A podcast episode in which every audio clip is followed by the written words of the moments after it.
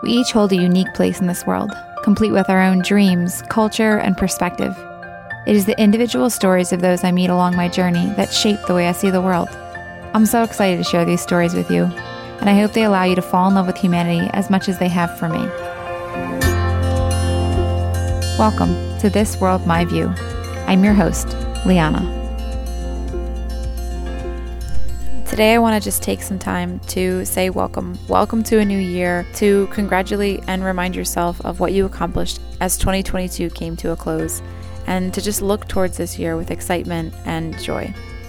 This episode is going to be a super short, quick nugget of welcome and hopefully some encouragement and a few challenges as you step into the new year.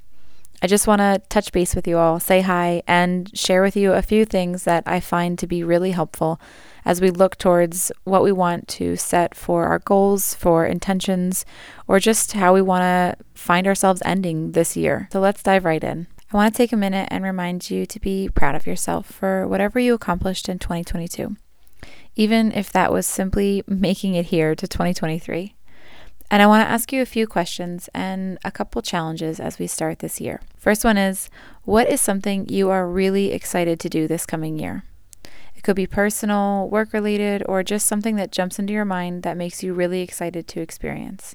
There is so much importance in having something to look ahead to, something that puts a smile on your face and something that excites us, makes us eager to put any kind of work in to make that thing a reality, something that just makes us happy to be alive. So I just want to challenge you to find out what that is, uh, smile about it, and look forward to it. Okay, the second question is What is a relationship you want to invest more energy into this year and why? It could be with yourself, a friend, a partner, a child, or whomever. When you look at the people in your life, the time and energy you give to each one, yourself included, which relationship do you most want to invest in this coming year? And if I can ask one follow up to that, what is one step you can take, or what is one thing you plan to do to grow that relationship?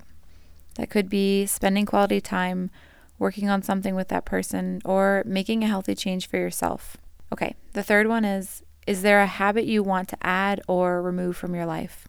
Something you want to begin doing consistently or something you can identify you want to stop doing consistently that will improve the overall quality of your life.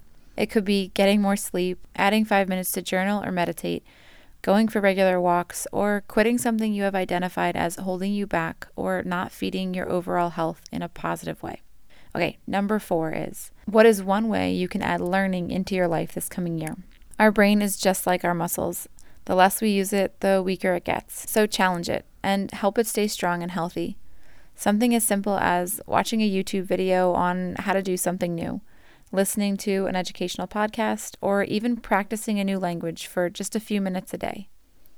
All right, my fifth and final one is to schedule time this year to check in on yourself and those you love. This can look like time to journal or review what is getting your time, how you are feeling, if you are expecting too much or not enough from yourself, and creating space for change if it's needed.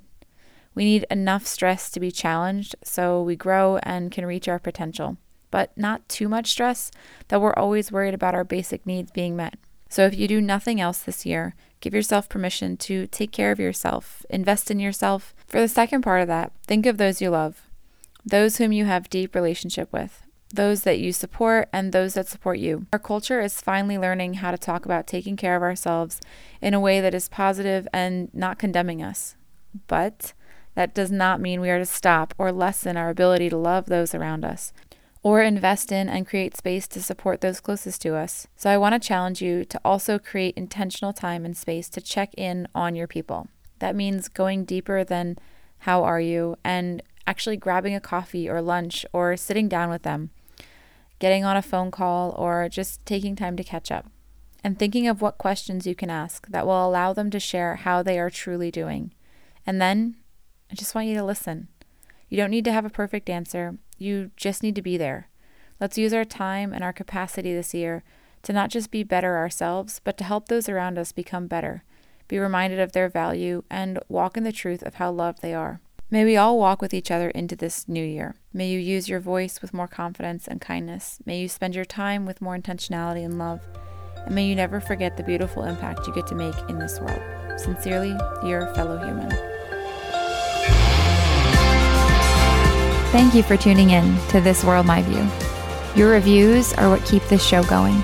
So if you have a moment, I would so appreciate you just taking a second to write a review. Anything from I really enjoyed this or something you took away that changed your perspective or impacted your life or something you connected with.